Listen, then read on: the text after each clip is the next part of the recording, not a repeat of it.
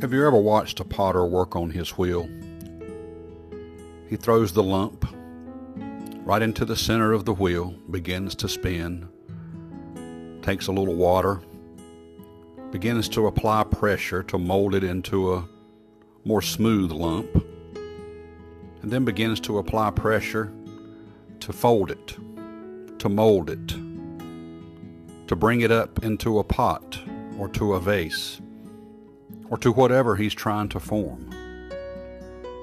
The issue at hand is that it takes time, it takes pressure, it takes an initiative. Yes. And when it's all done, he takes it off the wheel. It's not quite finished yet because it's still wet. It needs to harden. So eventually it goes into the fire where it's put to another test.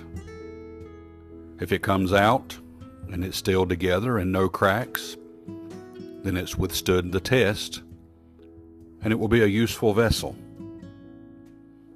How similar is that to us and the way that the Lord will work with us?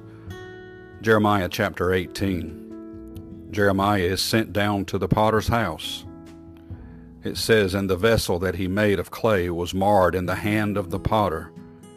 So he made it again another vessel, as seemed good to the potter to make it. He says, O house of Israel, in verse 6, Cannot I do with you as this potter?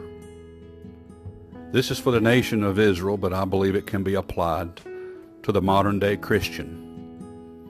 That he's ready to mold you, he's ready to make you, and then he's ready to test you.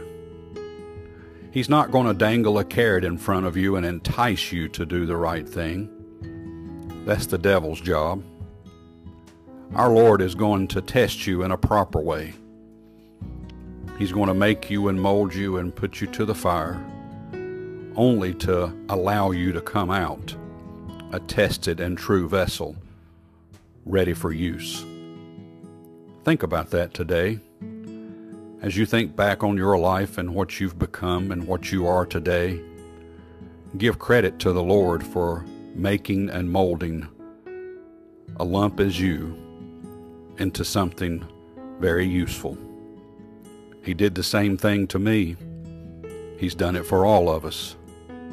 Give thanks to the ultimate potter for making the vessel that he has out of you and out of me. May God bless you and have a wonderful day.